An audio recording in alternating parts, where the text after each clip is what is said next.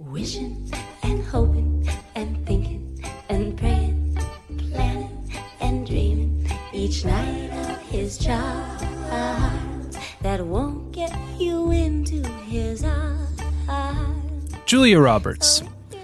That $20 million glowing smile, the infectious laugh. What's not to like? Well, here's a movie where there's a lot not to like because her character is pretty challenging. And therein lies the very interesting thing about this film. It's subversive, it's surprising, it's challenging, and it's a bubbly rom com all at the same time. Rupert Everett, Dermot Mulroney, Cameron Diaz, they round out the cast, but man, this is Julia Roberts' movie, and somehow, somehow, she still makes us like her in spite of all the dastardly things that she pulls off, and she does it with a smile. Like it, love it, or even hate it, you can't deny the preeminence to a film like this. It's the 90s in all its glory. It's My Best Friend's Wedding. So if you're thinking of how great true love is, all you gotta do is hold It was a dark night. Not like Batman, just a, a dark night full of dark purpose. And the rom com gents were about to tackle a movie I'm smoking too. that was also dark. Nice, good smokes. Mm, I need a new smoke. I already smoked the cigarette so fast that, that it's done. That's how that's how dark I am. I'm gonna Yeah, you gotta gotta go low and slow, man. I'm gonna put this one out on my knee. Oh, that's the stuff. Does does Batman does he get into the the, the hardcore stuff? Like he and Drugs? Catwoman? No, like the does, does Like when he and kink- Catwoman do they they Like, like, kinky, like She got out the whip? Let oh, I mean, you know, you right? know, But I- like canonically, is that like a thing for them? did uh, so yeah, kind. I mean, not in so many panels, but but it is heavily implied. you can imagine. Ryan, did you know that there were? I don't know why we're talking about Batman. I was just trying to be a dark detective, but um, did you know that there was a thing a while ago where, like, there was a there was a panel done of like Batman going down on Catwoman, Oh damn! and DC came out and they're like, "No, that we we do not condone. Batman does not do this." And basically every Batman fan out there was like, "Batman does this." And like there's just like a huge backlash of Batman pleases his woman. We it's know. you all know. Maybe the eight-year-olds are a little confused, but Fine. Uh, Sure, they know but- too. But, they know. But they don't know know. what it is, but they know. hey, speaking of Batman going downtown, Yeah. Which in Gotham as well. that's what I meant. Yeah, uh-huh. double entendre. This film is full of them. It's my best friend's wedding. I don't know why we're so dark. It's not that dark of a movie. I mean, the movie opens up and it's got the Mm-hmm. Okay.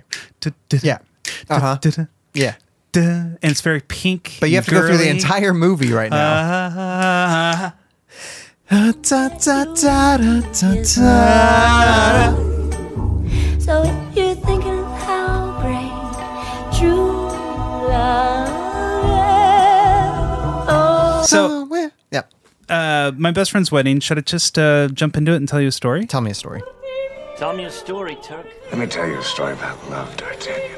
I ask you about love, probably quote me a sonnet. I'm not much more than an interpreter and not very good at telling stories. That's the end. What do you mean that's the end? That's not. It's the beginning of something interesting.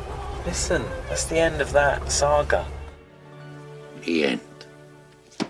Julia Roberts is a sociopath in this movie. Sure. Yeah. And we'll we'll actually talk about what the studio and directors and producers tried to do to fix this. Yes. Um, so, But this movie stars Uh, Julia, Julia Roberts Roberts, uh, and- Dermot Mulroney, Dermot Mulroney, Rupert Everett, and Cameron Diaz. a very wonderfully bubbly Cameron A Diaz. 25-year-old Cameron Diaz. Wow. Very early. Really impressive. Yeah, this must have been just after The Mask. I think she had done The Mask. I don't think she had done much else. Something about Mary was after this. Yeah. Yeah. Um, so we have this really.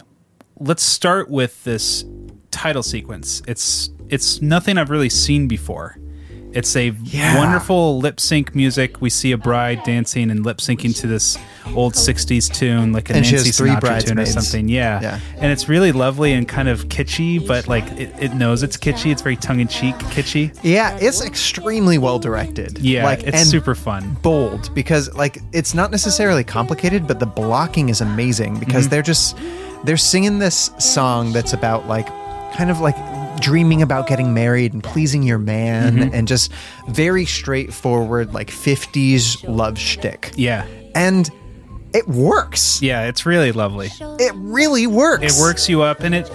It's a lost art, the title sequence. Yeah. We don't really have that much these days. I think the my go to of the greatest title sequence of all time is Catch Me If You Can. Oh, that's very good. Doom. Do-do-do-do. You know, that is kind of James Bond ish. Yeah. Like it's adjacent, which makes sense because it's like heisty and Yeah. stuff. But you're right. There's there's something this movie does that most rom coms just kind of say, oh, we don't need to deal. Whatever. with Movie that." starts. They're like, Sweeping backdrop of New York City. New York and credits and this ps- like g- all the parts are there Yeah. in this one. They just decide we're also going to have interesting visuals because they have the old song that Mm-hmm. talks about love.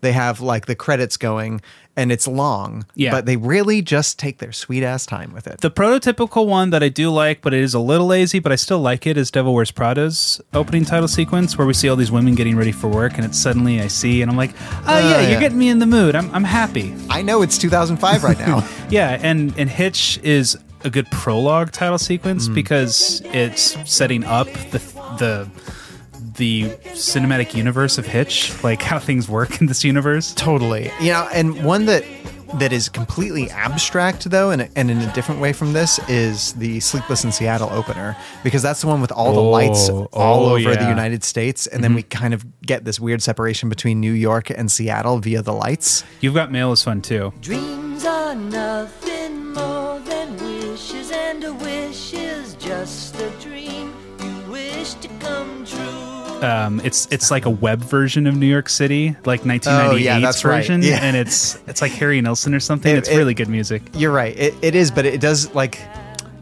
the the it, it perfectly fits the movie but it's really bad cgi but adorable. Like, Yeah, oh, yeah. you're so bad. it's like it's like some computer programmer is like i'm creating the matrix Check it out, guys.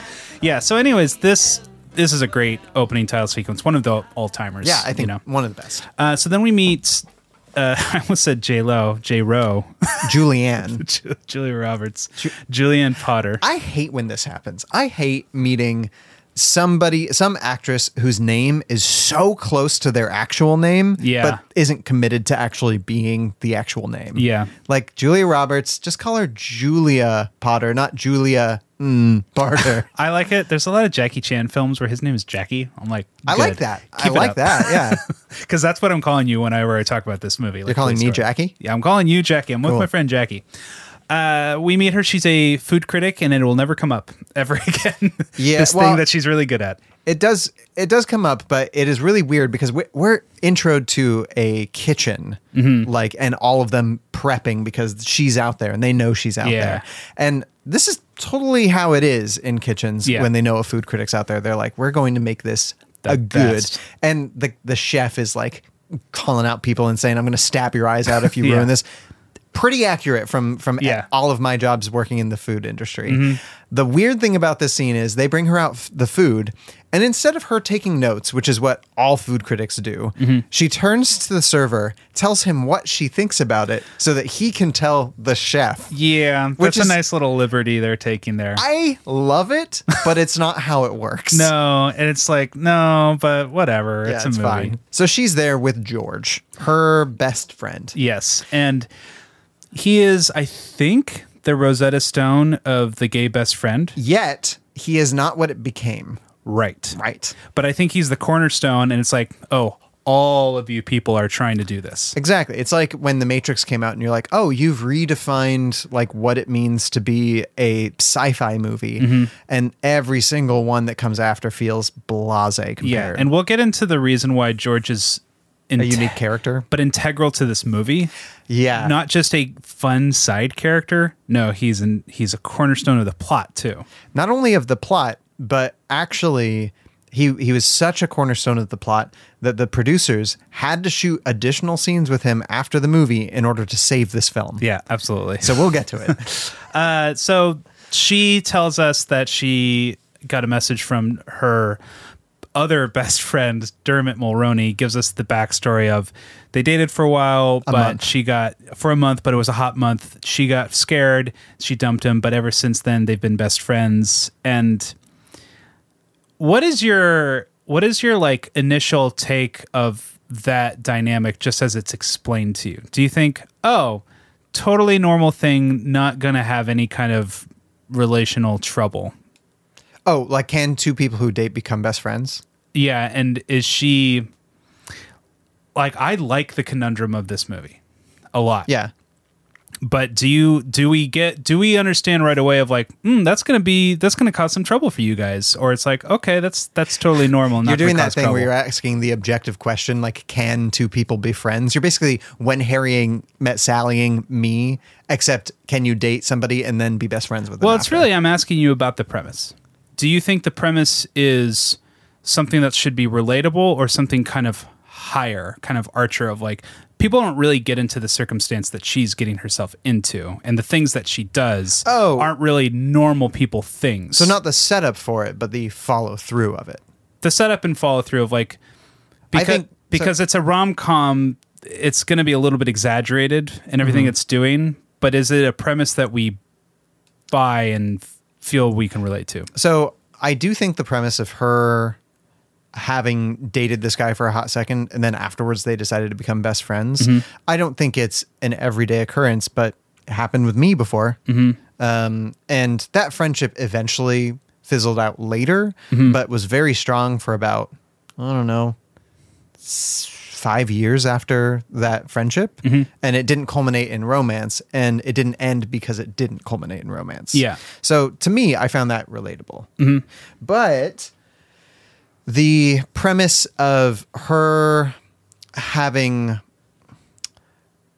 they they basically like the the actual like i, I the inciting incident is that he's getting married He gives her a day to come to the wedding. It's dumb, but the like the actual like pre-inciting incident is that they promised to each other years ago that if they weren't married by 28 they'd get married to each other and this is a thing friends do all the time and rarely ever follow through at it, of it uh, bah, with it but this is the premise of about uh 0.2% of rom-coms Yeah. is we said that we'd do this and ah but that time has come are Right. we going to do it Right. and i think that's that's it's a fun look at that topic in this movie the fact that she goes through the entire rest of the plot on that premise is bizonkers to me I don't think she's saying l- like she's like we had a signed agreement um, that you and I would no be no together. no no she's definitely not doing that but basically he calls her and and says like I have something important to talk about and she and George like talk about like this whole pact that they made and she's like oh my gosh that's maybe that's why he's calling and she gets excited about this and she's surprised that she's excited about this and that's that's kind of like what starts off this hope where she's like you know what I've been in a bunch of poor relationships recently wouldn't it be great and then he calls her and says actually I'm getting married and it's this weekend and I need you to be my best man which is ridiculous, but it immediately hits her and Yeah. she's like, "Oh no, not only is this small dream that I've had for a day destroyed, but also I now need to go sabotage this wedding to make sure it doesn't happen because Right. like her like carnal competition has been stoked. Yeah. So right away we get into the the meat and potatoes of this movie, and she's telling George, "I'm going to this wedding. I have four days to break them up and to win Michael over and make him fall in love with me." Or he already loves her in a way, just because it's not a stretch to make her fall in make him fall in love. No, but instead of having her save the cat, what they're doing is having her, murder plot the against cat. the cat. Yeah, I'm gonna murder that cat. yeah. So immediately she's she's Julia Roberts, so she comes with like a baked-in lovability, Yeah. but they they're like, let's balance that out with how would you like? Have you ever heard of unlikability? It's it goes back to that how I met your mother idea of the Doppler Dahmer Doppler Dahmer Yeah. Mm-hmm. theory. Because it's Julia Roberts and she's so beautiful and so charming, it doesn't come off that crazy. We're like, no. okay, you can do this. Right. But if she looked not like Julia Roberts and looked a little crazier, we'd be like, oh, Lord, homicidal maniac coming for you. Well, I mean, Maybe not homici- homicidal, but but definitely like ooh, Unhinged. Yeah. So that's the premise of this film. Yeah. Going to go break up a wedding because she is at first in like with Dor- Dermot Mulroney, which thin on thin on the grounds as far as a, a good motivation for her. Yeah. Um, but slowly over the course of this movie, she will kind of fall in love with him. Right. And yeah, she, she really, that is really sold to us. She's, Yeah. she's crazy about him. Yeah. Uh, so then we meet, is crazy about him. uh, we meet Cameron Diaz, Speaking of crazy. who's amazing in this movie. She's so peppy in such a genuine way. she plays the part extremely well. Yeah, she is too good for the part almost. Like the part is kind of underwritten in a sense because it's Yeah, Mm-hmm. I agree. it's kind of f- flat and they're like it's like I can imagine Cameron Diaz trying out and they're like, "Oh my god, yeah, you're hired." Uh, should we rewrite? uh, we don't have the time, Yeah. but yeah, uh, I guess so.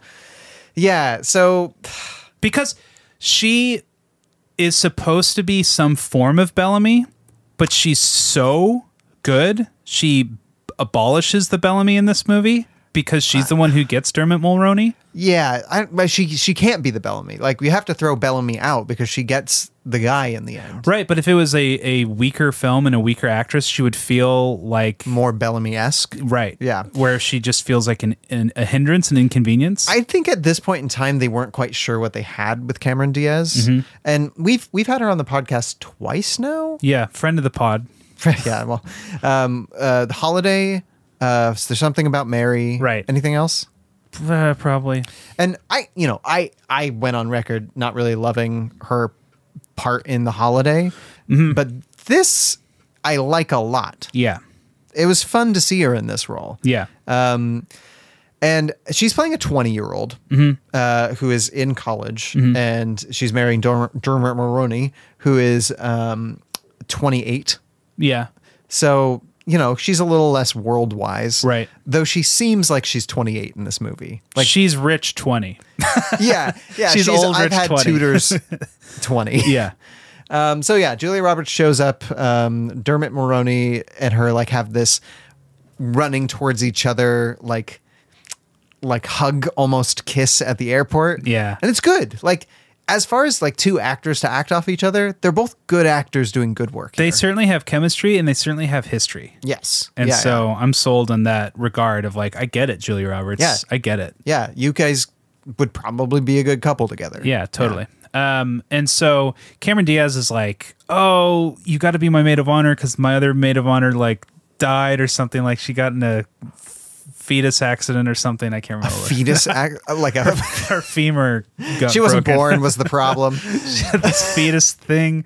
Uh, so yeah, she's roped into doing that. And Julia Roberts is just kind of unsteady on her feet the whole time around. Cameron Yeah. Diaz, she doesn't really know what to do with her. she, they got very different energies. It's Yeah. like we have like Julie Roberts is like the Daria to Yeah. Cameron Diaz is Cameron Diaz. Yeah. And so at first, Cameron Diaz is like, oh, it's cool. You know, you're best friends with Michael. That's just how it is. I'm not worried about it. Yeah. But then later, she corners her in the elevator, stops the elevator. She's like, okay, I get what's going on. I understand it. You guys have a serious past together. Yeah, well, she doesn't like confront her and say you better stay away from Michael. She she al- almost just like is like, "Hey, you're amazing. I get it. Dermot likes you so much Yeah. and so I'm just happy you're here, but I you know, I I feel like you're, you know, co- not competition." She doesn't even come out and say that. Right. She just is like like you know, I was nervous around you. like, but it's about eating it's it. it's great because it's it's a confidence level where she's like, I understand that you have this past with Michael, but and it's not ever like I'm better than you. She's like, I'm marrying him, and so this is what's happening. That's what I re- I, read. mean, it wasn't like but it's not stated. It's it's it's much more like it's she throws all of the dialogue a- in talking about Julia Roberts and that she loves Michael, Mm-hmm. but she never claims him as her own. it's it's almost like indirect Yeah. that it's like the the the game the war has been won already. It's, Yeah. it's been decided. It's it's more of a maybe the war didn't happen, but I'm glad that we didn't bomb each other Yeah. and that we can be at peace. Let's just clear the air now and let's just Yeah. talk it out and let's just be be okay with it. And Julia Roberts is like, ah, sure, whatever. yeah. Yeah, and and Julia Roberts is apparently she hates like closed spaces Mm-hmm. because like she has a, like kind of a panic attack and like leaves and has one of her many pratfalls in this movie, Mm-hmm. which she's a good pratfaller. Yeah, and I don't know about you, but if I'm stuck in an elevator with Cameron Diaz, I would not be freaking out. I would be. It would be a good time. I, mean, that's a lot of wishful thinking. It would. It would be closer. I would. I would be behaving like Chandler Bing when he's stuck in a, a ATM vestibule with Jill Goodacre.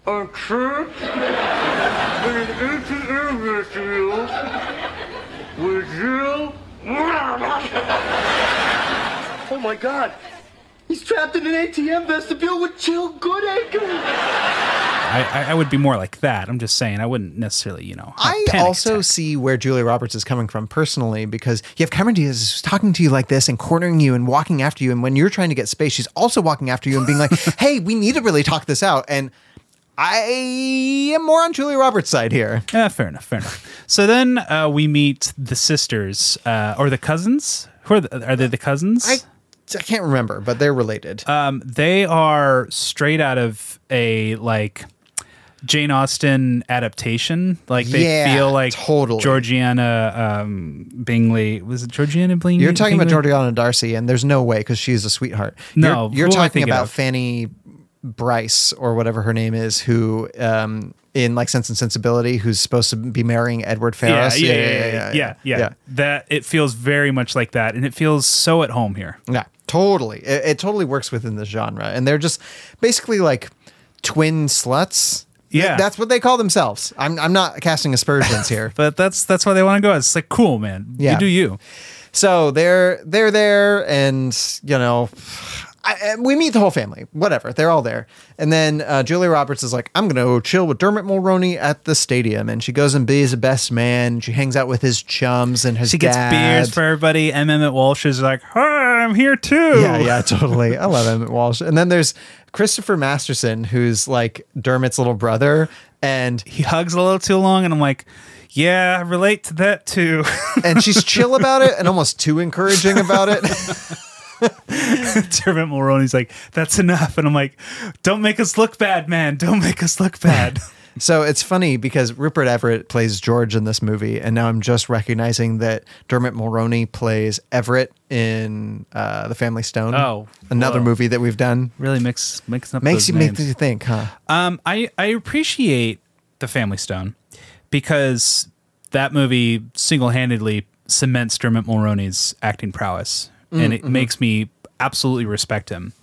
When I first watched this movie, I'm like, Ugh, Dermot Mulroney, like just like not Oh, no. an, not an actor be t- to be taken serious and only there because he's just a hot, handsome guy. He has a and- unique face. he does, but like just kind of like, oh, the ladies just love him. But now I'm just like, now I get it. That guy rocks. He he has an everyman appeal to him, doesn't doesn't he? Yeah. Like I, I don't know what it is because I wouldn't be like Dermot Mulroney's the greatest actor of all time. No. By any stretch of the imagination. But there's something about him that you just can't deny, and I don't know what that is. Yeah. Yeah, so he and Julia Roberts have like a conversation where she's just like, Are you sure you want to do this? Blah, blah, blah. I mean, that becomes the- kind of the constant thing. Right? Yeah, she's she's trying to get in there with both with Cameron Diaz and both with Der- Dermot Mulroney of like, She's wedging. yeah, he's always on the road, Cameron Diaz, and it's never gonna work out because you have school and blah blah blah. blah. And Dermot Mulroney, you know that her father's going to want to like hire you at the company or They don't something. respect you or your career. They don't they don't like what you do. And on the other side of this, Dermot Mulroney is like, you know, like they kind of do a, the thing at the stadium where they talk about their past and Dermot's like, "Well, you were never totally into love or anything." And Mm-hmm. and he tells this story about Cameron Diaz like letting him just hug her in public and like hold her Yeah. and not pull away. Yeah. Mm-hmm. It's a really sweet story. And she, Julia Roberts like a- is about to ask the question and he's like, "Yeah, you pulled away." Yeah. Like, you wouldn't let me. And it's like, it's devastating to her because she's like, ch- I don't think she has changed, but she wants to change so much for him. Yeah. And she's realizing, like, oh, I love him and I would totally let him hug me yeah. now. Yeah, yeah, Yeah. She's wising up to all these things.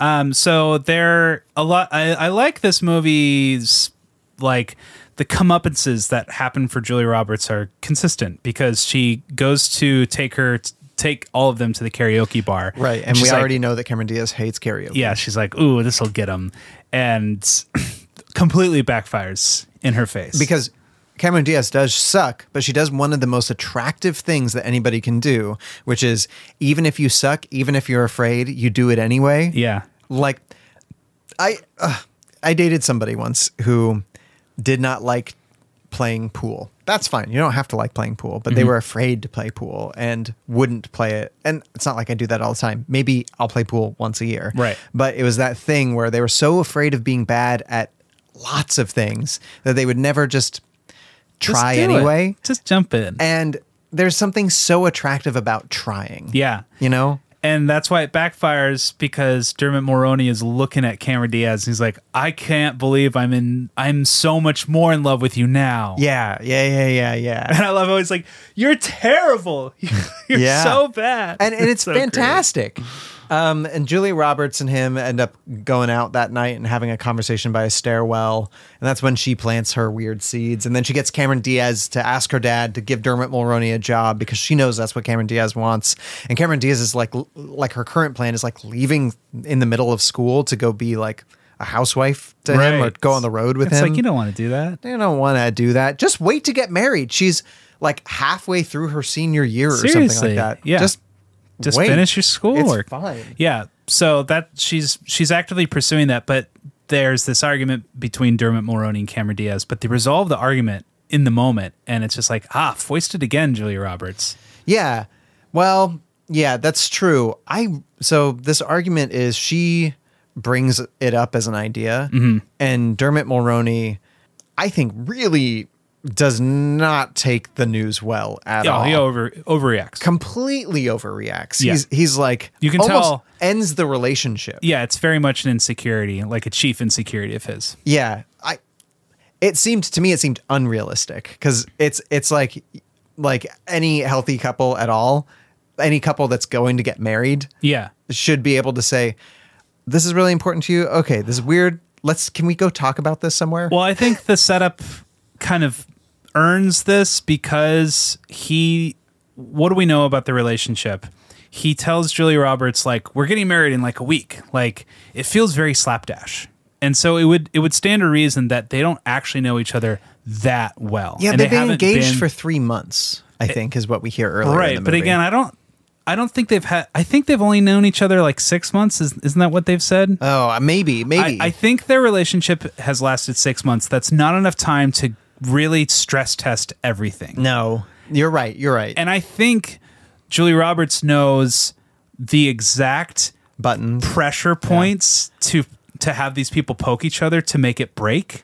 yeah And so I bought that she figured out that like you know that like kung fu like if you put them if you push a like little pressure on right beneath the elbow they will fall and crumple. I, I could have used a couple more scenes of him throughout the day, like just weird things happening to him where it's like, you know, one of one of the business partners was like, "Hey, you ever going to be Jim's uh, Right. number two or something Right. like that?" Right. And I, but th- you you kind of swayed me a little bit in Yeah. with with what you're talking about. But I, Cameron Diaz, watch out for that. Right. You Yeah, know, in the exactly. future, and then also Dermot Mulroney, watch out for Cameron Diaz like going down on her knees and begging you to Yeah, stay. why don't you calm because, down like, here? you two can come to a middle right here. Yeah. I, uh, do you, what do you think of her her action of like she she basically begs after she like realizes that she you know, hit this pressure point. Do It- you think Eh, Dermot it's- Mulroney must be amazing in bed? like there, like it, it does seem like a like he doesn't seem like the kind of guy in this movie who like makes her beg him to stay places and she doesn't seem like a character who's in a position where she would need to beg people to stay so those two things don't line up Yeah. really well for me the dialogue is fascinating because she's like apologizing and she's like it was my fault i reneged on our deal which is a very like technical way of saying what just went it's went down contractual it feels austin-esque i'm okay with that because sh it's actually a very mature thing of her because julia roberts basically tricked her into double backing on what they had discussed their plans were Right. and for her to be like i was wrong because i betrayed what we had talked about it's weird that she said i reneged on what we agreed on but i actually really like it and i think relationally it's a very honest action of her to take Yeah, I I agree. I I think her being 20 maybe is what gets her down on her knees Right. to accomplish this, which there's nothing ab- like I guess since she's so bubbly and flighty and weird, like that makes sense to me. Yeah. But it is a weird action for a very rich person to take. but in a weird way i think relationally and sarah has so many issues with this movie but i'm still sticking to my guns that i think it's i think i'm not really quite sure but i think it's a good relational thing to have at least that agreement of like i was wrong because i was trying to break our agreement and I was disrespecting that initial agreement because that's basically what happened is that she was double she was it's not betraying him that's not the right word No, it, well, here's the thing though. Like if if you bring it up as, "Hey, I would like to talk about like, you know, I know we talked about this being the deal, but I'd like to bring that up and maybe change it." yeah but is she didn't, one thing, she but didn't she bring didn't it up do in that. such ways She she I think because it's not a fully formed plan, it's just something that she came up with that day with Julia Roberts. Yeah. Where she's like, Hey, so dad needs some help at the office. Uh and it'd only be for six months, and if you I mean it would be really nice and don't worry, it'd only be for six months. And like the way it's brought up makes it more understandable that she would also apologize that way yeah so then after that, uh, Julia Roberts is like cracking her knuckles. She's like, "All right, gonna have to get my hands dirty then." yeah And uh, fuck, what what happens next? well she has her freak out and she calls George Um, right. and she's like, George, I don't know what I'm gonna do.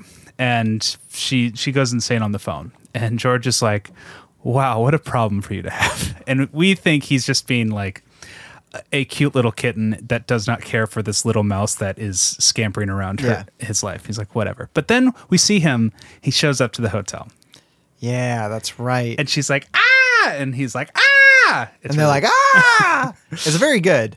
And this is after a night of her drinking. yeah, Um, and at first, he's just there to basically be her her buddy. yeah, and like, be get her through this. Sounds like you're having a really tough time. And uh, what happens is she runs into Dermot Mulroney because he's like, just tell him you love him. Yeah. Which is the best advice. It is. She should have just done it. Yeah, Even just if be it's honest. days before the wedding, there's no other time to do it. It's not a nice thing to do, but it's the most honest. he has the most like level-headed advice of like it's not great but yeah. Uh huh. Oh, also the the way that she leaves a message on his phone is it goes to his his voicemail when he's like entertaining 6 guests and Mm-hmm. Yeah. they just like listen to it and then he's like, "Who wants dessert?" more coffee He seems like a like a chill hang. really want to be best friends with him So anyway, he shows up, and then Julia Roberts is about to tell Dermot Mulroney, but she chickens out and says that she's actually engaged to George. Mm-hmm.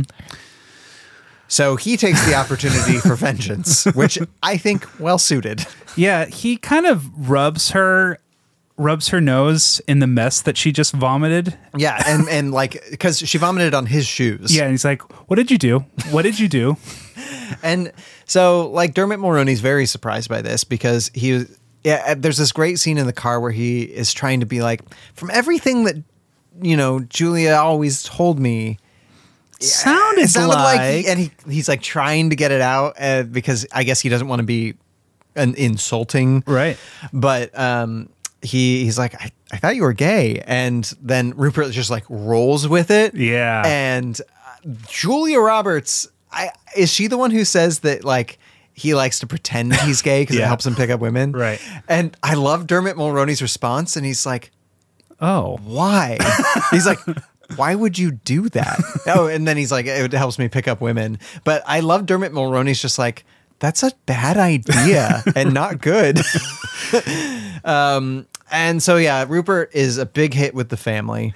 and he he meets the family. Cameron Diaz is loving George. She just Oh, loves him. George, Yeah. and the mother of the bride loves George. So they then they go out to get this fish restaurant. Like the richest guy in the city takes them to this weird fish restaurant. It's very weird. Yeah, because he owns a TV network and also the White Sox. Yeah, I think he's literally a billionaire, but they Yeah. go here for some reason. I mean, hey, you get good fish Fine. at, a, at a nice in a nice place where the people wear lobster claws on their hands. Like you're not going to get that sitting up in your penthouse. That's high quality food at affordable prices. I'm not gonna I'm not gonna knock Who it. knows? Maybe it's very expensive, and they just have people with lobster hands. So they get into the story of oh, ho- how did you guys meet? How did you fall in love? Mm, mm-hmm. And let, let's let's walk this through because I feel like the scene is actually even more brilliant than it seems to be. He gets into a very extensive story of their Yes, their that's love right. story. They met at an asylum where they were like she was visiting an insane chef, and he was visiting somebody who thought they were Dionne Warwick. Yeah. and uh, he just talks about like seeing her across the way and turning to Dion, and then like you know being like, "This is the person that I'm going to love," and So he comes up with this extremely romantic story, and in doing so, Dermot Mulroney hears this story, and what what George is doing is he's taking Julia Roberts and just making as much distance as possible to say this woman is madly in love with me, this character of George. to to be fair, Julia Roberts does not play this part well during the scene. She's staring daggers at Rupert Everett the entire time. Um, but the whole table is taken in by the story. Except for Dermot, Dermot Mulroney at first. He yeah, and Dermot Mulroney's like, what is going on? Uh-huh. But either way, George spins this yarn, and it really messes Julia's plan. It's a very romantic story. Would Would you like to tell it, Sweepy? No, it's private. Not anymore. I first met Julianne in a mental institution. Julianne was there visiting some French chef she'd sent insane with a bad review. And I was there visiting Dionne Warwick. Dionne Warwick? Well, yes, he thought it was Dionne Warwick. Who is Dionne Warwick? Sacrilege, darling. She's Whitney Houston's aunt. She's very good on the Psychic Friends Network. Isn't she? Do you know the way to San Jose? La la la la la la la la la la. So there I was with Dion, whose real name, by the way, is Jerry. We're having one hell of a sing-song. And then suddenly, breezing through the doors from the electric shock therapy room, I saw her. A vision. In pink. Pink. You don't wear pink. oh, she does, Michael. Sometimes she does wear pink. You're right. It, it builds history with this other person. Yeah, and he's making it harder for Julia to break this. Which is what a good Thing. responsible friend sh- should do in this situation. It's that wingman who's like, no, we're not going after her. yeah, the, the wingman is putting his hand over the top of that fifth beer and saying, Of, like, "Nah, you've my had enough bro, tonight." My bro, just just m- making a safe chasm between these two because he's like, you're not gonna, you're not gonna do the thing that you want. You're gonna do Right. the thing that you need to do.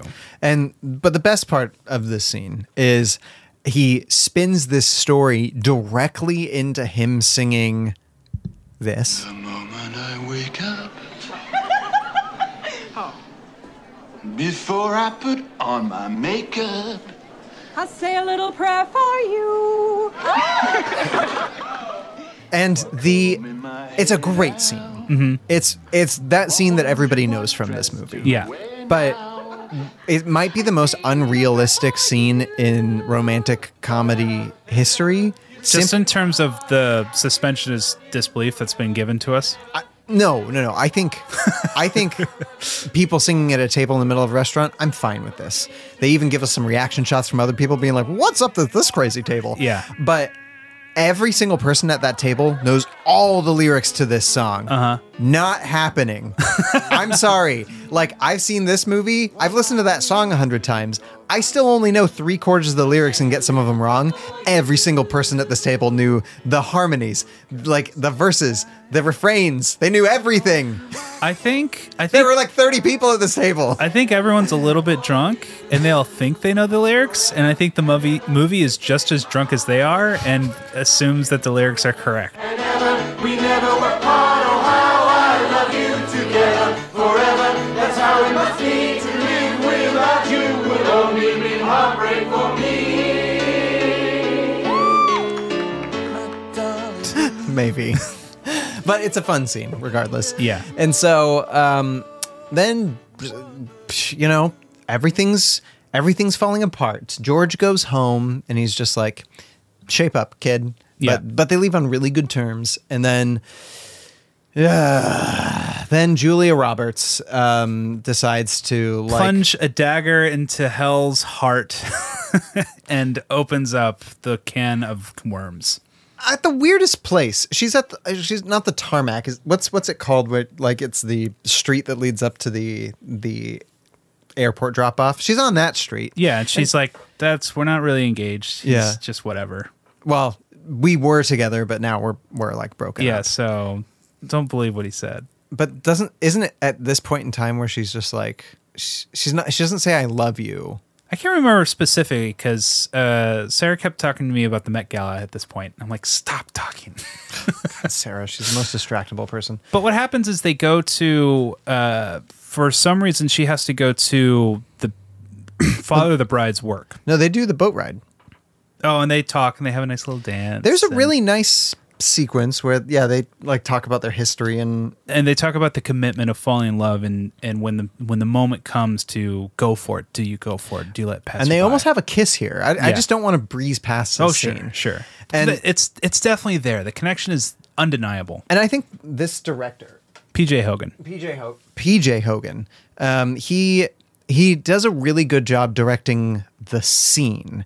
I don't think he has a lot of in, like inventive ways of framing uh, like people during conversations, but he does a really good job with his extras Yeah. and like where he moves the camera because like there's a scene where they decide to back away from them while they're dancing and there's these two like they're they're doing a tracking shot across the boat and there's these two girls that are like watching them in the background and like pointing and just being like ooh two people in love and it's just it's nice and we kind of get what they could be. Yeah. And this really propels Julia Roberts to do her most dastardly deed yet. Yeah. So she goes to the father of the bride's workplace and she's supposed to pick him up.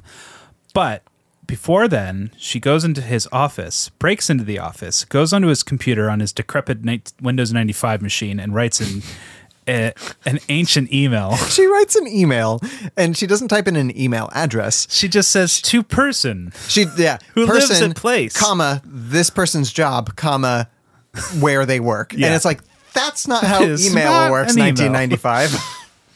Uh, and she basically says, I want to. She's writing as the father of the bride to the boss of, of- Dermot Mulroney and says, Oh. Hey. because he's a sports writer. We forgot to say he's a sports writer. I want to poach your guy, and what can we do to make this happen? Yeah, and she doesn't send it. She has like a big like. uh, Should I send it? Should I not send it? I'll just save it for later. It's like save it for later. When are you coming back to this office? Yeah. Totally. When are you going to have access to this computer again? Well, her yeah, because her plan is to bring Dermot Mulroney back there and have him accidentally find the email, and it is it is a nuts plan. Yeah. by somebody who is grasping at straws. So Roger Ebert in his review was writing about this this story and he's like and he used the words here's where things get interesting because this is the point of no return when she does this there is we are no no no one can root for her anymore No. we can't root for this plan maybe maybe another rom-com could have like earned what she's trying to do Maybe if she did something to redeem herself after this, possibly, but it would take a lot of walking uphill. At this point, we really want her to fail. Yeah. Uh, so she doesn't send it, but then like it basically cuts from her being down into the lobby to them being locked outside later that night, where she's, like, "Shit, trying to shit, get him into the shit, I building. was supposed to show you. And so he's he's like, "Ah, sorry, bummer." And they go back to the hotel, and he sees how sad she is, and he's like, "Okay, we'll we'll get in there." But then he finds an email or a letter from his boss that had sent to him like the day before his wedding. He's like, "Work, whatever," and it's the email. The email had been sent. She didn't even mean for it to be sent, but it still got sent. So was it on an auto send? Oh, did you not see the shot? I saw save for later. Oh no, there's a shot later where the father bride's talking to his assistant. he's like, "Oh, by the way, I have several emails saved on my computer. Can Oh, you send this out before I, missed leave?" that, yeah. And so we have the suspense, the suspense of like, "Oh my god, the email went out." Mm. It's I missed that. yeah. I was talking about the Met Gala with Sarah. So what can you do? Uh, so yeah, that happens, and I don't. I still don't understand what her original conceit of was. I really need to get into this office with you. Like I don't know what she was trying to convince him of in Mm. the first place, which is Yeah, it's flimsy. she's so gone at this point. But but there is a point I think in this scene where she realizes because she reads the email and sees that it's in his hands, and he's like, "I'm gonna call like Cameron Diaz and yeah, I'm gonna fuck it's like shit up." she's gotten victory, and she's like, "Holy fucking shit!" and she's just she starts backing away from it as if she like lit a fuse on a bomb, and she's like, "I got to get out of here." Yeah. and it's at this point I think where i- i- if she if she changed her mind or admitted to it right then, it's like, oh, okay, we can see that she's not fully Machiavellian. We can still root for her, Right. But she doesn't. She just goes outside and sits and starts smoking a cigarette, and it's very. I Like I, I don't like her character more for it, but it's a very real moment. yeah, because she's not like she feels like absolute shit. Yeah. Like, because as, as she's already expressed to George, she likes, you know, Cameron Diaz. Yeah. And she likes Dermot Mulroney, and she's causing him pain right now. Right. And I like that we get to sit with the villain in this moment. yeah, and it's a great scene because then Paul Yeah. Giamatti comes by. He's like, I'm looking for a bottle of wine. Do you have it? I see that your whole life's sideways. You got a Merlot. no Merlot. they they share a drag on the cigarette and he is a kind samaritan and says this too shall pass which is just great writing if you have a random character sweep through nice little memorable and he was a thing. janitor, so he probably does a lot of sweeping. ah no he's the bellboy He seemed like he was carrying a. Uh, was he? I he was thought- pushing luggage Oh, I thought it was a like Yeah. in my mind's eye, thinking back on the scene, it was like a mop in a yeah bucket. yeah that would have worked too yeah um You're telling me a uh, a bus boy, a, a, a, a man in his position hasn't swept a broom in his life. he I bet swept he has. a broom he swept He's not a broom. billionaire. You're He's not like right. some Cameron Diaz kind of guy. so uh the next morning comes and Oh well, I mean, later that night we find out that Dermot Mulroney um, has broken it off. Yeah. but they there's a brunch tomorrow, and so Cameron Diaz just doesn't know what she's going to do. She doesn't Yeah. know what she's going to tell her parents. Yeah. So uh, the next day, she goes to the wedding. She realizes the wedding is seemingly still on. So she confronts Dylan Mulroney. and She's like, "WTF, Julia mate?" Roberts does. Yeah, Yeah. She's she's like, "What is going on?" And he's like, WTF, Mike? "Oh, I guess yeah, I should still call it off. I just haven't had the guts to do it. Can you go talk to her for me?" Yeah, and you can tell he doesn't want to break off the wedding. Yeah. And there's she's messenger between these two, and, and sh- she, she basically patches up the wedding. yeah, she accidentally gets it back on. But when when she gets it back on, that's when she realizes that she has to tell Dermot Mulroney Yeah. that she loves him. She tells him on a gazebo and she kisses him and Cameron Diaz sees the kiss and she's like WTF mate and Yeah, but oh, WTF mates. She runs away. But I, I have to ask you a question here. Uh-huh. We have a moment that happens all the time in these movies. Yeah. Where two people are doing a deed, um, whether it's kissing or, you know, having sex or something. They're caught in a compromising position by the one person you don't want being caught by. Now, it like most of these situations, it's a little, it's a little far fetched that that person would be right there at that moment. Um, like in in for in this instance, like Cameron Diaz wasn't supposed to be out there with him. Right. Like him and Julia Roberts were just taking a walk and it's so far away from everything else and she just happens to be at that gazebo at this giant mansion. Fine.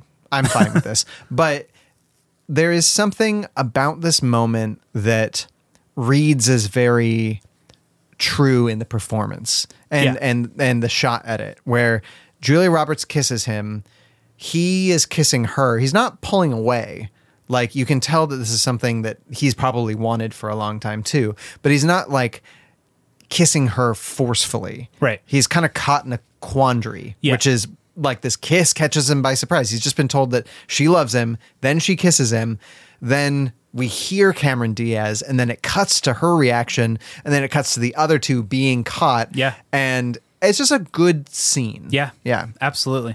It Um, sounded like you were going to ask me a question. well, I just we see this all the time. We see this trope all the time. Yeah. D- does it ever feel old to you? Uh, no, because as you said, it was staged so well that No, not it this, worked. but just like as a trope in general. The getting getting caught in the only middle if of it's it. Mm. done poorly. And it wasn't done poorly here; it was done well. So Okay. there you go. I, I just I ask because there's a lot of times on this podcast where you're like, I've seen it before. Because I've seen this before done well Yeah. many, many times. This doesn't feel like a carbon copy of another moment, of another version of this trope. it does for me, but that doesn't mean I like it any less. Yeah. Well, anyway, this this starts off this chase where uh, Cameron Diaz runs, gets in a car, leaves. Dermot Mulroney follows her in another car, and Julia Roberts can't steal any car except for a big delivery truck.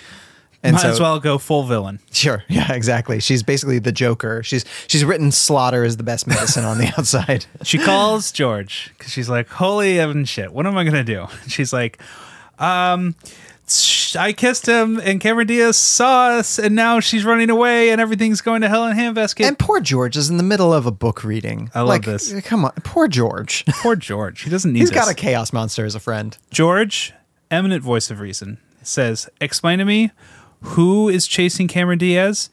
She says, George. And you're chasing Uh, George? Mm-hmm. Dermot Mulroney. Or, or Michael. Michael. Michael is chasing Cameron Diaz. And you are chasing Michael. Who's chasing you? Yeah, it's it's a devastatingly true line. It's very good. No one's chasing you. That's your answer. That's what's going on. And so, like in that moment, she, she yeah, she's like, screw it, I'm okay. And so she chases after Dermot Mulroney, finds him in this train station, which is where he thought Cameron Diaz would be. She's not there. Julia Roberts like basically apologizes, and it's a good apology scene. She fesses up to everything. And, And- she gets described as the the mucus, the pus that eats the pond scum or something like that. Yeah, she's- which I think was very necessary. Yeah. That it's stated. Yeah, like, I think Dermot Mulroney seeing her ready to fix things between her and Cameron Diaz and willing to abase herself is the only way that we could get to the end of the movie the way we do. Yeah. So they figure out that she's at a baseball game. Well, Julia Roberts does because somebody else she calls somebody else and Oh, right, right. somebody from the stadium was like, "I saw Cameron Diaz here amidst the millions of people that are there." Yeah, and one of the cousins got s- stuck licking um, an ice sculpture, which is fantastic. I, yeah, the movie's full of hijinks. Yeah. Uh, so Julia Roberts goes, confronts Cameron Diaz in the ladies' room of this baseball game, and it's catty and wonderful and honest and truthful and great. yeah, they they come to a, a point of being on the same page. Yep. and then we get to the wedding. We we don't even see the wedding. We're just afterwards. Thanks And, for not making us go through that because there Yeah. would be nothing added if we had to sit through their wedding. and so Julia Roberts gives a really great speech where she basically calls herself a psychopath, but only to the two people who knows Yeah. what could happen. And then cheerses them off. She gets a really nice hug from Dermot Mulroney, and Mm-hmm. then is left alone. But who should show up and save her? Fucking George. Oh my George. god, it's so good. Yeah. It's so great. It's the it's such the best a scene in the movie, probably. he is so charming and it's in a yeah, it's platonic, but it's just it gives me all the warm fuzzies. It it actually so I would like at this point in time to rewrite the movie. You write your first draft with your heart, and you rewrite with your head. You can't rewrite the rewrite because this ending was a rewrite. Uh, well, okay.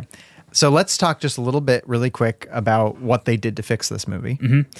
Basically, test audiences in the first version, which had about 90% less George, um, thought it was bad. They like people talked about like the fact that they didn't only hate Julia Roberts, they would want to actively kill her. and so that's a lot of hate coming from your test audience. Right. And this is Julia Roberts. This Yeah. is one of the biggest stars in Hollywood. Yeah. And granted, she's she's not like at the top of her fame right now, but she's close. Yeah.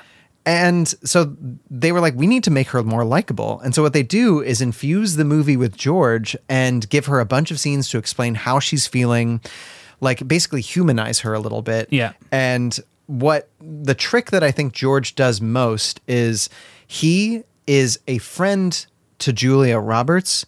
And if he's a friend to this person who's doing this thing, it mm, does this trick in our mind where it says, oh, she must be amazing otherwise. Right. Because if she has a friend in this person who we love, which is George, it's kind of like the the friend of my friend is also my friend. Right. Right. And so she can do all these things, but as long as George still likes her at the end, then we're like, okay, this was a hard part of her history.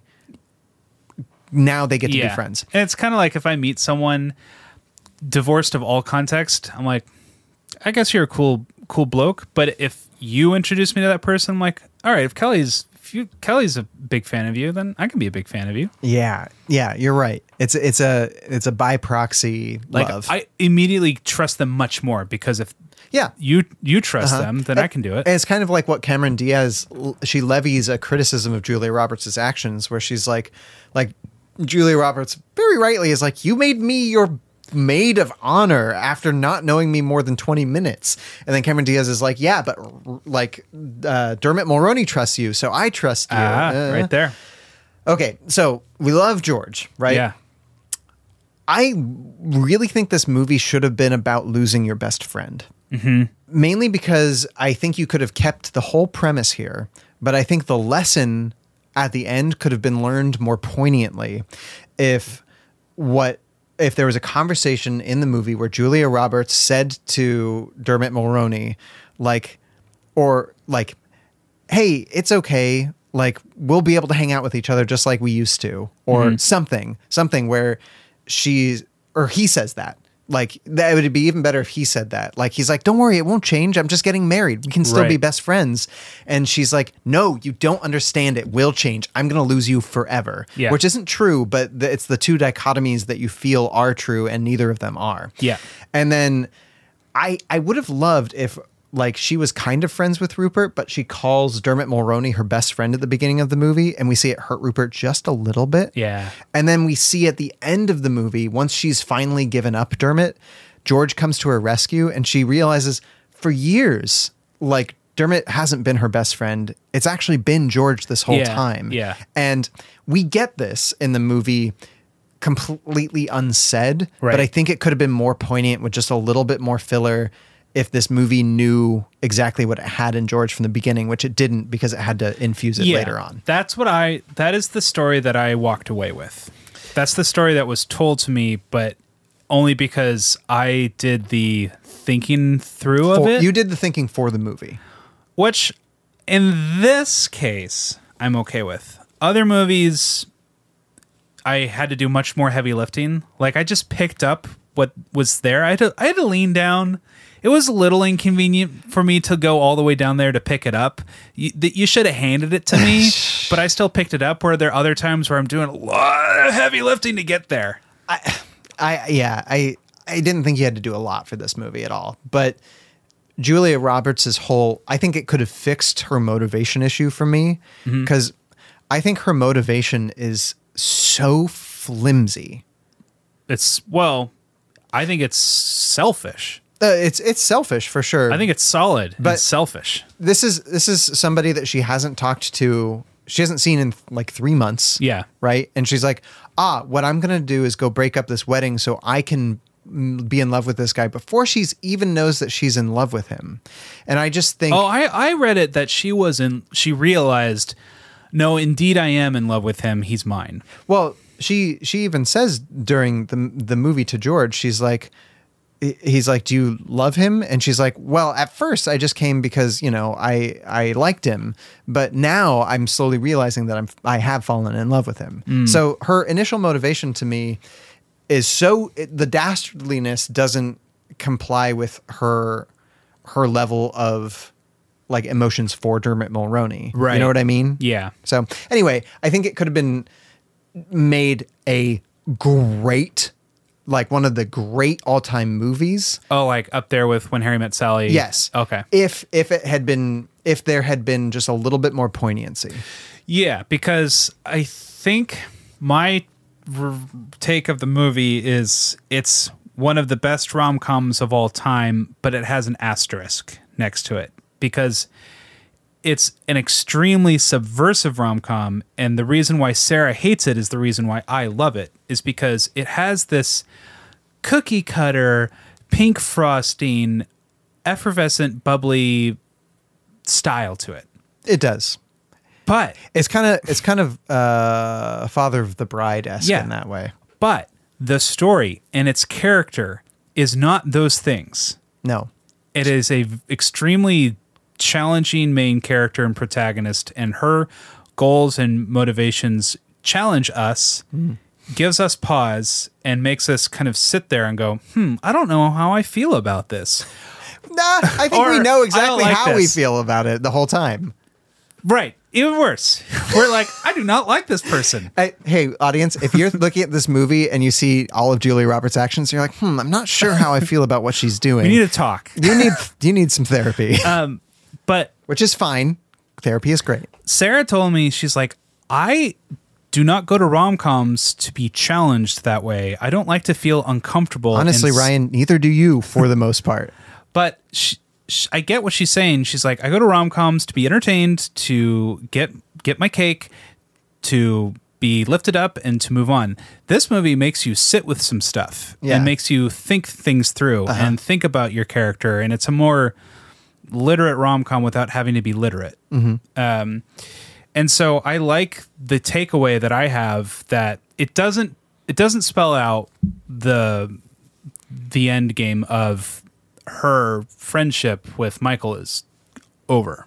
Like it it doesn't really talk Sure. about it, but you walk away with it and you realize this character had more development in the end than many rom-com characters because many rom-com characters fall in love and they don't really change they just kind of like go through a struggle and then they find love but julia roberts starts in this place she descends into hell and has to claw her way up to being redeemable I think she pirouettes into hell. sure it it's it's not it, it's not a difficult trudge she gets she gets there but she has an arc and it's a lot more to chew on and there's a lot of substance to this rom-com which is usually a very flimsy premise flimsy genre sure so i i love this movie i love it every time i watch it more because if i i have more to grab onto every time i watch it and George is the perfect antidote to the film's potential toxicness. Mm, mhm. So that's my take on the movie. What was your overall take? You know, I don't love this movie. Mm-hmm. I like this movie. Um, I think that I don't think it's one of the great rom coms or anything like that. Uh, I enjoy all the performances. I think they're the performances are really strong.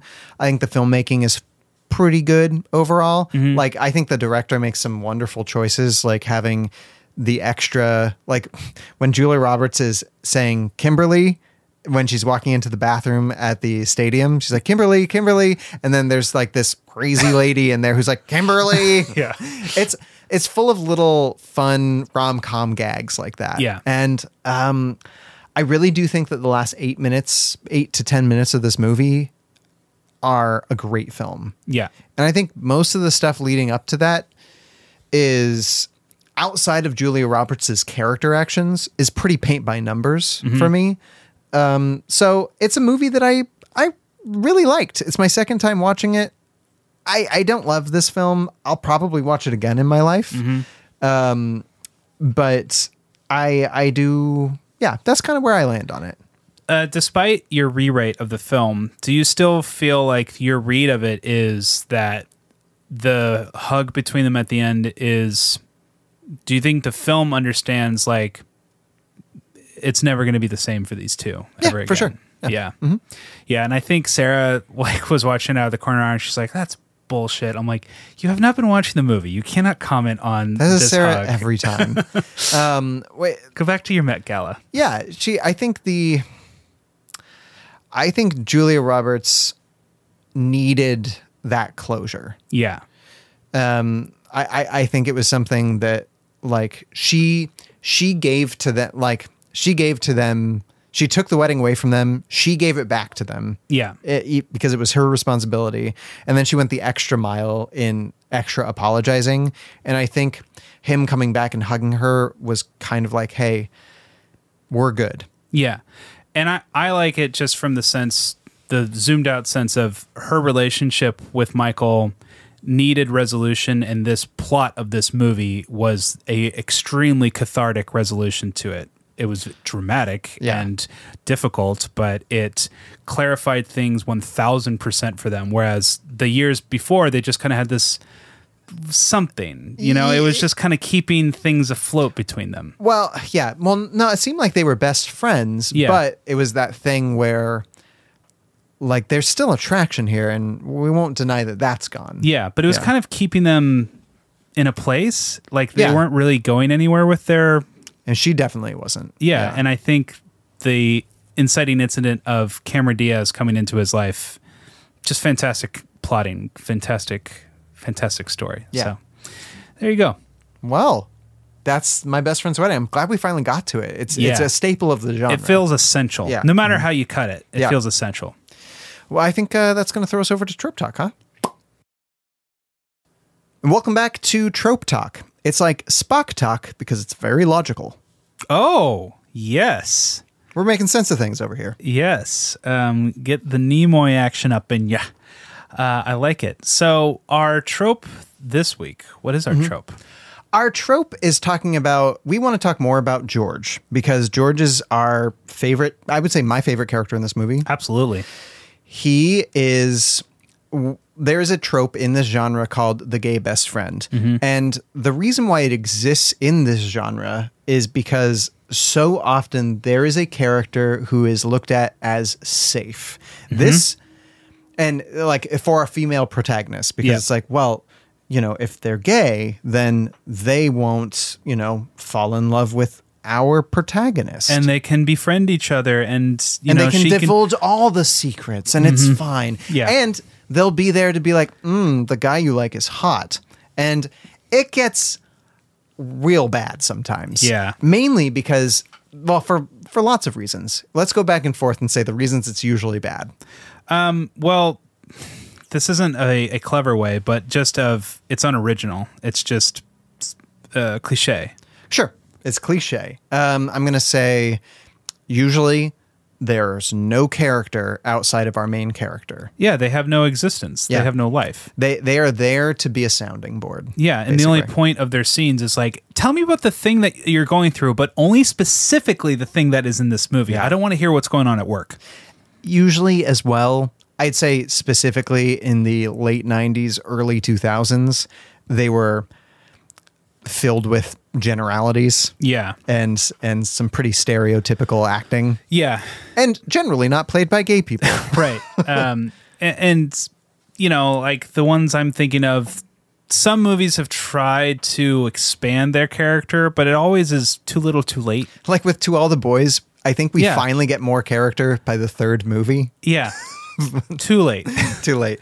Um, but like even the other day we were watching um what was the uh sleeping with other people. Yeah. And the gay best friend is so pouring. yeah Like and all played by good actors. Yeah. But but like there's just nothing to them. yeah she's just there to uh oh boy i gotta insert some plot details here like Oh, uh, I can see. I you- haven't talked to you about your relationship in 20 minutes. I'm so, do you supposed want to, to- do that? it says here i'm supposed to encourage you to pursue your dream So, I see here that I there's a sassy remark coming in five f- oh, I'm sorry. Hold on. I'm on Eastern time. Yeah. Oh, uh, that'll be in a few scenes. Why don't you go, Go- have some go- sexy scenes? and Go, I'll go come have a back. se- I'll be here. Don't worry, because I haven't left this bar the entire movie. I will be in this exact same location.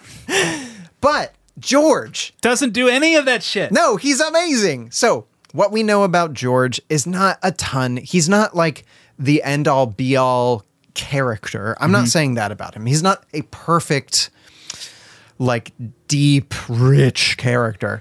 But through um, Rupert Everett's acting Mhm. and through, like, the steadfastness that we get of him and through the places that we see him having his own life, he breaks away from the trope. Yeah. He is he is not the trope. He is just a, a f- like somebody who did something and other people thought it was cool. Yeah.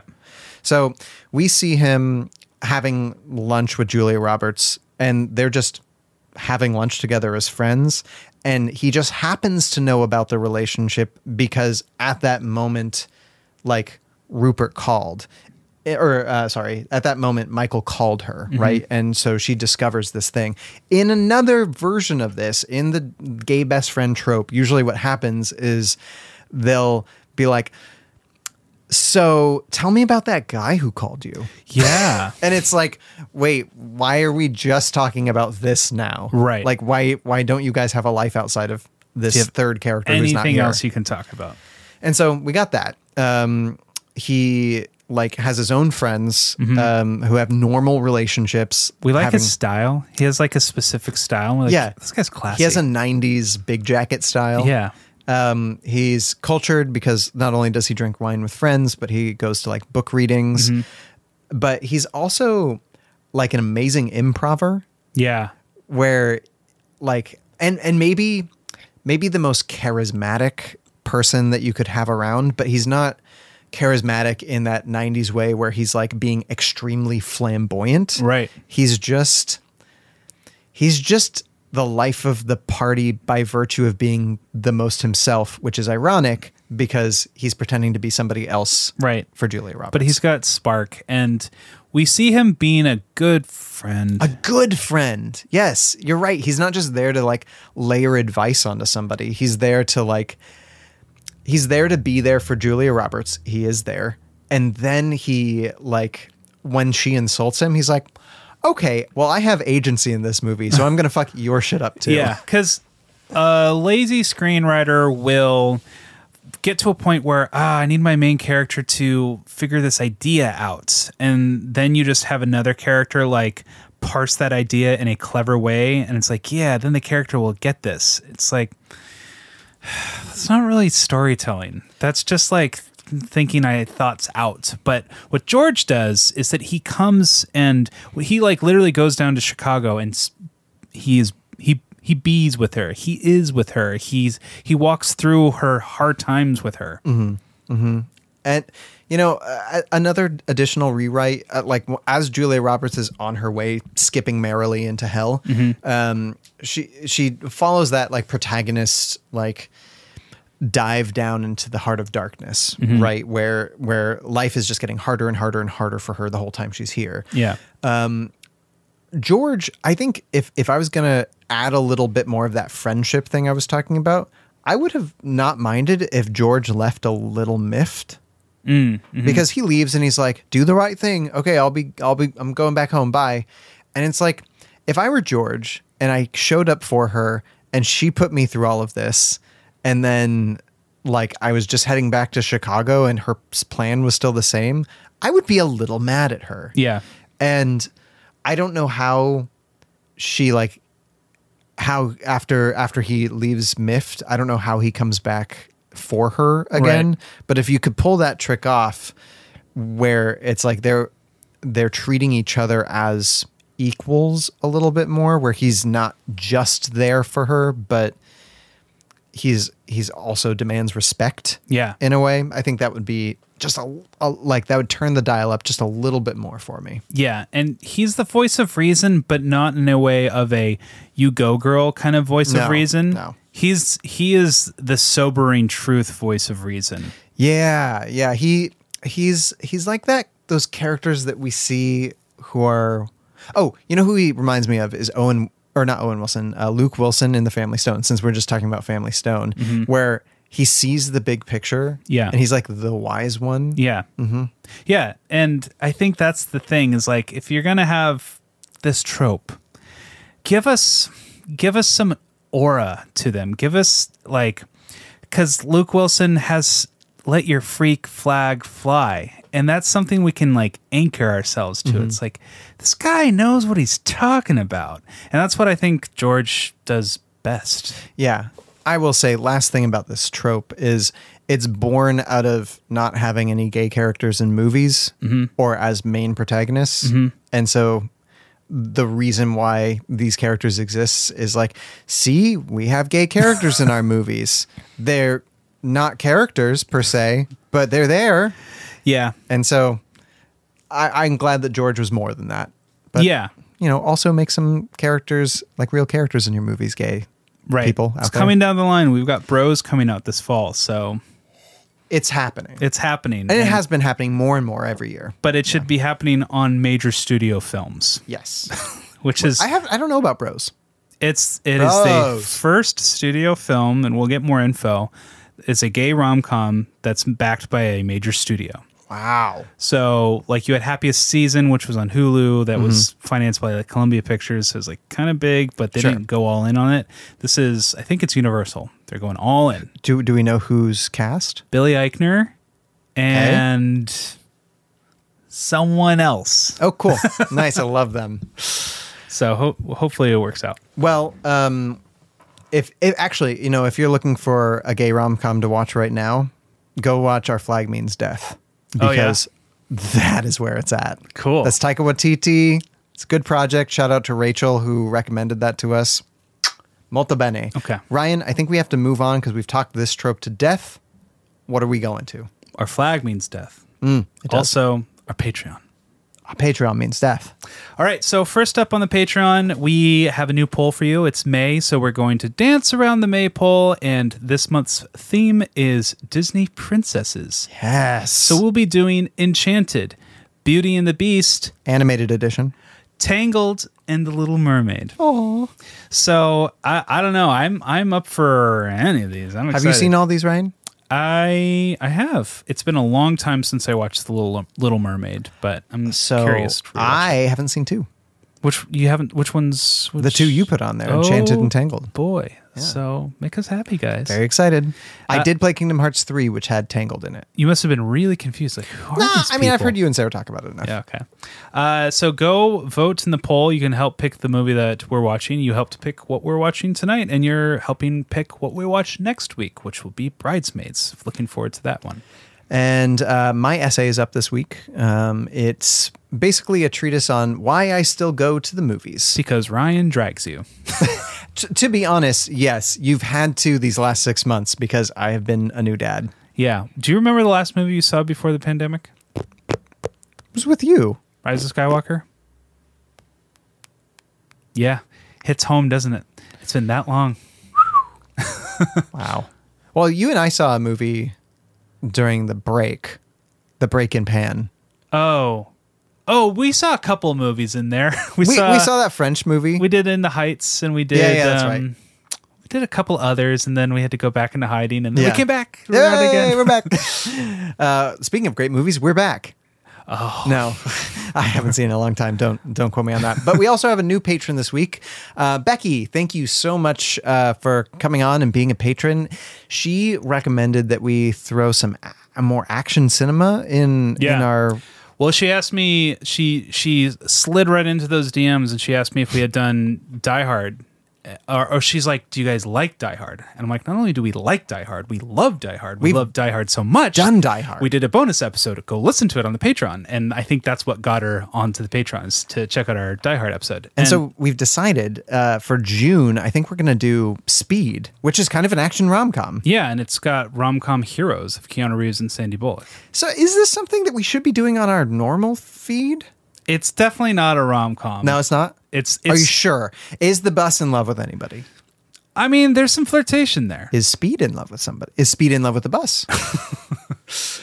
uh yeah they have great chemistry that that fuel injection kind of chemistry You know what I mean? Ooh, Very nice. Uh, so yes, thank you, Becky, for joining the Patreon. Thank you for your suggestions. Um, if if there's any other suggestions from you, you patriots, Yeah. Uh, is that what they're called? Patreon. Patrons? Pa- patrons. Patrons? They're patrons. Oh, of course. um, the uh, yeah, wh- whether you're a patron or you're just somebody who listens with your ears Oh, to this thing. I I do have. Um, Uh, let's. I, do we have any other Patreon stuff? Because I No, have. I don't think so. Okay, because I actually do have some letters this week. Well, we have a letter. Hey, Flo. Huh? Mail come. Got mail for you. Oh, Pete, you got me off. You sent me a letter. You've got mail. Uh, we got a letter from Janu, good friend Janu. Um, Janu rhymes with canoe. Uh, she saw one of our highlights that we posted like a year ago, a really old highlight because it has our old logo on it, and it says, "Hey, we need more diverse voices uh, on our films." Oh yeah, look at this list. Oh my goodness! Right, we've got a bunch of films now that we're going to add to it. So thank you. I'm not even going to read them all because there's so many, but Janu has added lots of um, uh, black voices into the rom com canon. So I'm very excited to get all these in there. Dude, also one of these is um, if Beale Street could talk. Mm-hmm. Uh, she says she hasn't seen it. I have.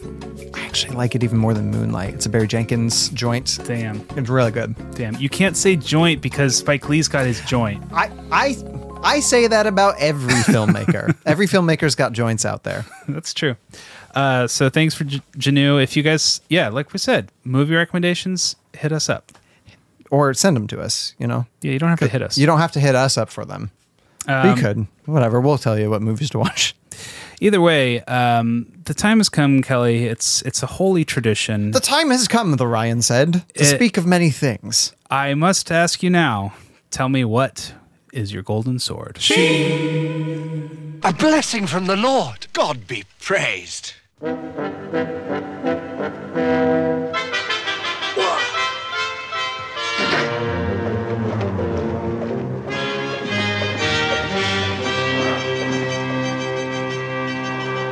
The golden sword. What is my golden sword? What is it? um, my golden. s- I don't know if I'm. Hmm. Okay. M- m- my golden sword is going to the lobsters. the lobsters. So if you're watching the the scene where they're singing in the um, in the restaurant, Yeah. in the background you have employees at this place with lobster hands. Oh. and they they start dancing to the song. Oh, very And good. I don't know what choice, like I don't know what restaurant makes their their servers do this, but I don't want to work there. Maybe I do. I just don't want that job because it seems like it'd be hard to do anything. But also, it's amazing because if you're not looking for it, you'll miss it. But it's there. Yeah. And so they get my golden. That moment gets my golden sword. That choice. I love it. My Golden Sword Award goes to the movie's lighting, not the cinematography, the lighting. Well, lighting is part of cinematography. Okay. The subgenre of cinematography being lighting, because the movie has a sheen to it and it has a very nice glossy look. And it's because a lot of has that like high, that highlight of that edge light on their faces just gives them that silvery, silvery quality. It does pop a bit, doesn't it? It looks so good because of the lighting, and I just love the, the look of the film. 90s movies they're they're so nicely lit Yeah, yeah, they really are. yeah i and i wonder if that's also part of like just film Yeah. that they're using film cameras and they had so much practice lighting for film which in case you didn't know you light film and digital differently Yeah, Not you, because audience But when you I know when you, you shoot on film, which everyone shot in film up until 15 years ago, 10, 15 years ago, film Tw- it- eh, like 2000 like No. there were, wasn't wasn't um first digital film was Attack of the Clones 2002. Right. And it so took that's 20 years ago you Yeah. said 15 so i was just s- most films were still on film until Right, like right. Mm-hmm. 2007. And then, you know, red cameras blah. i'm just blah, blah. saying it you know this is a big movie Yeah, George Lucas whatever. I mean, you don't really you don't really know anything about those movies, right? Uh, but those films sh- shot on film, you had much more light. you needed to to blast at it, Mm-hmm. and in digital movies you don't need that much light. And so I do think in the last twenty years we've kind of lost that glamour Yeah. aspect to how Yeah. films look because they don't need to use that much light in digital cinema. And I don't know. I want to go back. I, I I like that mm, like glossy look. Yeah, there's a there's a lack of realism to it that I like. Yeah. Like my life doesn't look like that lighting necessarily. Right. I'm okay with that. Right. Yeah. Mm, yummy. So good, good, good golden swords. But um, do you want to give it something else golden, like a rom com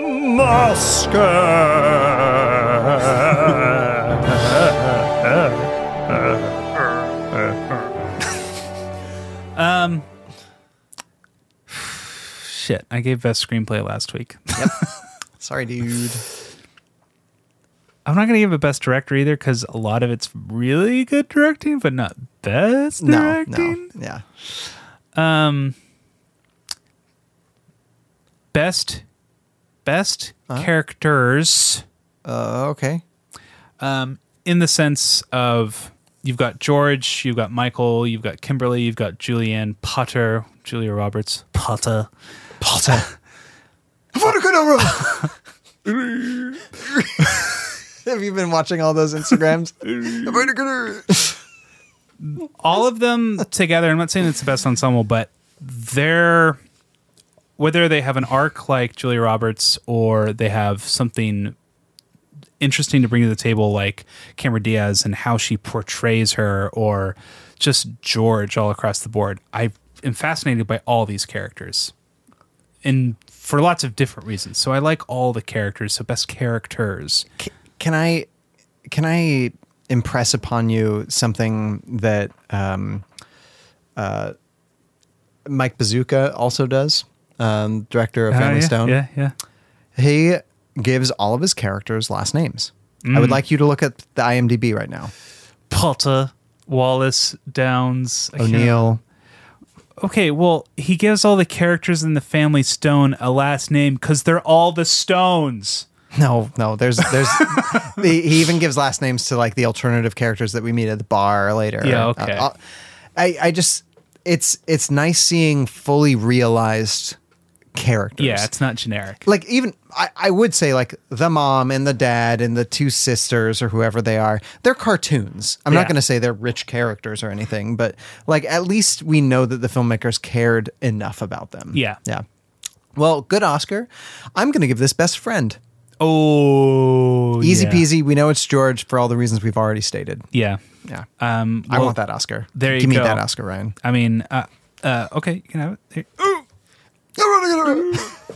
um, well, just tell me then straight up who would you fall in love with? Are there any circumstances in which uh, the two of you might be more than just good friends? The truth of it is, I loved you from the first second I met you. But mostly I hate the way I don't hate you. Not even close. Not even a little bit. Not even at all. You have bewitched me, body and soul, and I love, and love, and love you. I know.